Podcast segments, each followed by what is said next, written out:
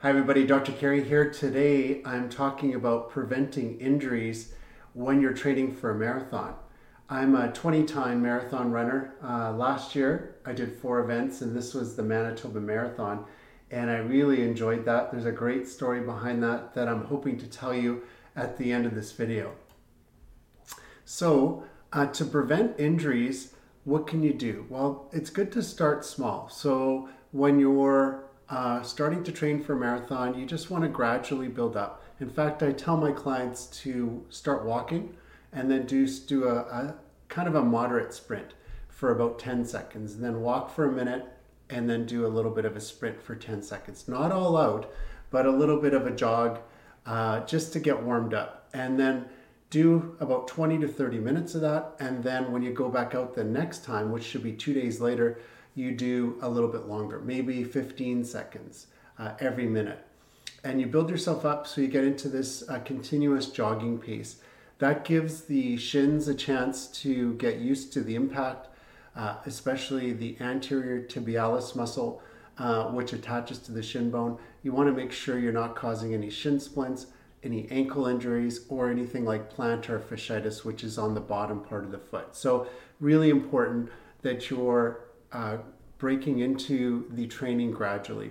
And then having a good um, training routine so that um, as you get closer and closer to the event, uh, you get stronger and stronger and not risk any injuries by overtraining or undertraining. So that's what we're going to be talking about this coming uh, Saturday at our free webinar. I'll put a link in the show notes below. You can click on that link and sign up for that event. I'll have some other options for you as I uh, develop a masterclass series on uh, training for a marathon, as well as some one on one coaching for you too. Uh, but for now, you can sign up for the uh, free webinar, which is this coming Saturday. The story behind the Manitoba Marathon is that uh, this was um, in June. It was actually Father's Day, and they like to do it every Father's Day. And I've probably run this event, this is my fourth time. And um, I got there and uh, my family was uh, there, my mom and my sister. And um, when I got to the start line, uh, it was really hot. Uh, it was in the mid 20s. Um, uh, in uh, Fahrenheit, that would be closer to 80 degrees. And this was like first thing in the morning in June, which isn't typical for Winnipeg because it's a colder climate. So I got to the start line uh, we started the race, and the first few kilometers felt amazing. I was running really fast. In fact, I don't know if you ever experienced it, but I had to kind of rein myself in or pull myself back a bit because I knew if I kept that pace up, it wouldn't be good uh, later on. So I kind of held myself back. I was running very easily, uh, really enjoying the other runners around me, the scenery. Uh, but the sun was coming up at that point and it was getting hotter.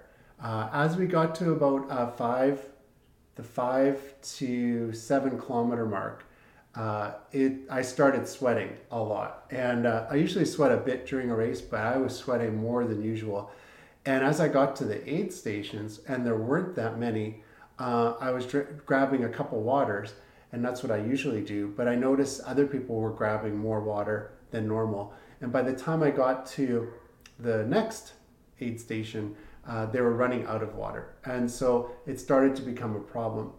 Uh, when I got to the halfway point, the police were telling us that they were going to cancel the race and for us to walk back. But I was already halfway out there and uh, didn't want to walk back because that would take forever. And as the sun was getting higher in the sky, it was getting hotter. It was over 30 degrees, uh, getting into the 90s.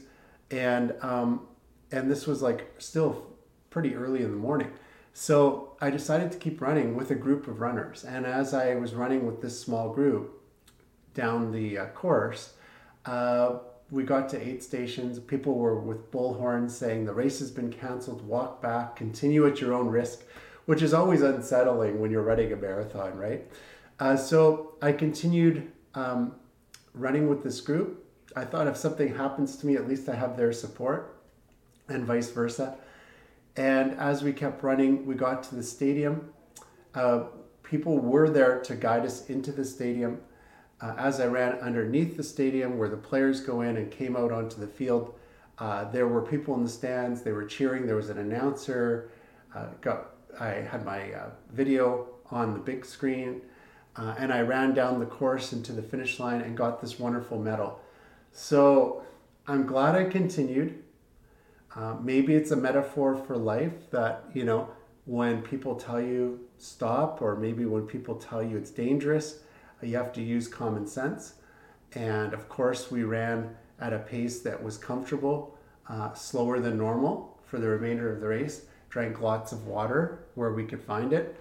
Uh, but it was a good lesson for me. I'm very proud of getting this medal. Uh, it was a memorable experience. I've never had a race canceled midway, uh, but it, it definitely um, has uh, led to some good stories. So I'll be telling more stories on Saturday at the marathon uh, training. Uh, it'll be online. To get a ticket, uh, you can go to Eventbrite. I'll put the link in the show notes below, and I hope to see you guys there.